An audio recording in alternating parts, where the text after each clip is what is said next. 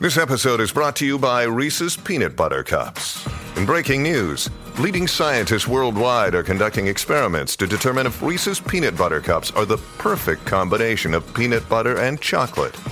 However, it appears the study was inconclusive, as the scientists couldn't help but eat all the Reese's. Because when you want something sweet, you can't do better than Reese's. Find Reese's now at a store near you the market seems to have shifted so we're now we're in the oled world.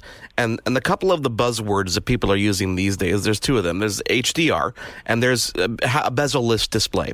Uh, obviously having a bezel-less display i mean is it really that big of a deal in your opinion in terms of uh, you know having a bezel-less display? Is it bring people into the actual experience more? Is that why people are shifting towards that well, we've always had really slim, thin profile TVs, even with our LEDs. But when we brought out the OLED this year, um, taking a step back, a lot of people forget that you know we we've been making OLED for quite a while now. We we actually introduced the world's first OLED back in 2008, a little 11-inch OLED, and now it kind of we were waiting for the processing to get to the point where we can take our OLED panel and really take it to another level. And we developed this Z9 TV back in the fall of last year that uses this processor called the X1 Extreme. And it's pretty much like the godfather of processors. And we were able to do something with that particular LED TV that no other TV has been able to do in terms of brightness and black level control. And we're able now to make that processor into this new OLED TV.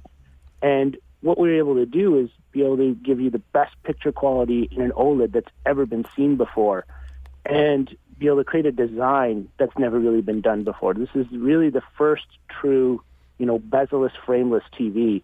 The TV goes right down to the actual stand, so there is no feet or legs or anything like attached to it. There's a uh, pedestal that sits in the back of it that basically has it leaning slightly and has it sit nice and flush on the actual TV stand. So really, it's about an unobstructed view and an unobstructed sound experience. There's nothing that's going to deter your eyes from moving away from the screen, and it's a really amazing way to actually sit down and watch this. Uh, I'll, you know, I'll tell you a quick funny story. When I first got the OLED sample that I was starting to test and play out with here in Canada, and normally when I get a new TV, I'm going to test it and play with it for you know about 15, 20 minutes. I'll run through my favorite demo clips, a Blu-ray movie or two. I'll throw some gaming on there and in about 20 minutes, half an hour, you know, I'm good to go, ready to be able to talk about this TV. And when I got the OLED for the first time, and I was just started to play some 4K Blu-ray movies on it, um, I ended up watching the whole movie, which I never do. I'll always watch a scene, but I just got so drawn into the picture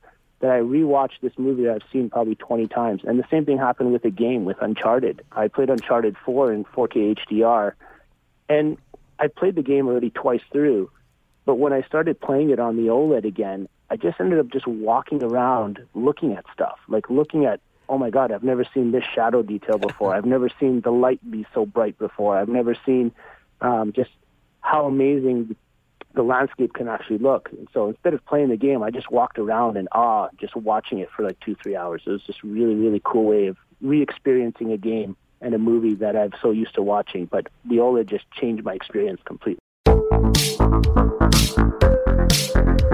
Hi, I'm Connie Thiessen, the host of Broadcast Dialogue, the podcast. We focus on Canada and the challenges facing Canadian radio and TV, as well as highlighting those moving the industry forward from podcasting and streaming to new broadcast tech. Check us out at broadcastdialogue.com or your favorite podcast app. The Podcast Super Friends is a monthly meeting of five podcast producers Hi, I'm Katherine O'Brien from Branch Out Programs in Baton Rouge, Louisiana. I'm John Gay from JAG in Detroit Podcasts. I'm Matt Cundill from the Sound Off Podcast Network. I'm David Yas from Pod 617, the Boston Podcast Network. And I'm Johnny Peterson from Straight Up Podcasts. Together, they form the Podcast Super Friends, an alliance of podcast masterminds sharing best practices, insights, and discussions to help make you a better podcaster. Follow or subscribe to the show on Apple Podcasts, Spotify, Google Podcasts, or at soundoff.network.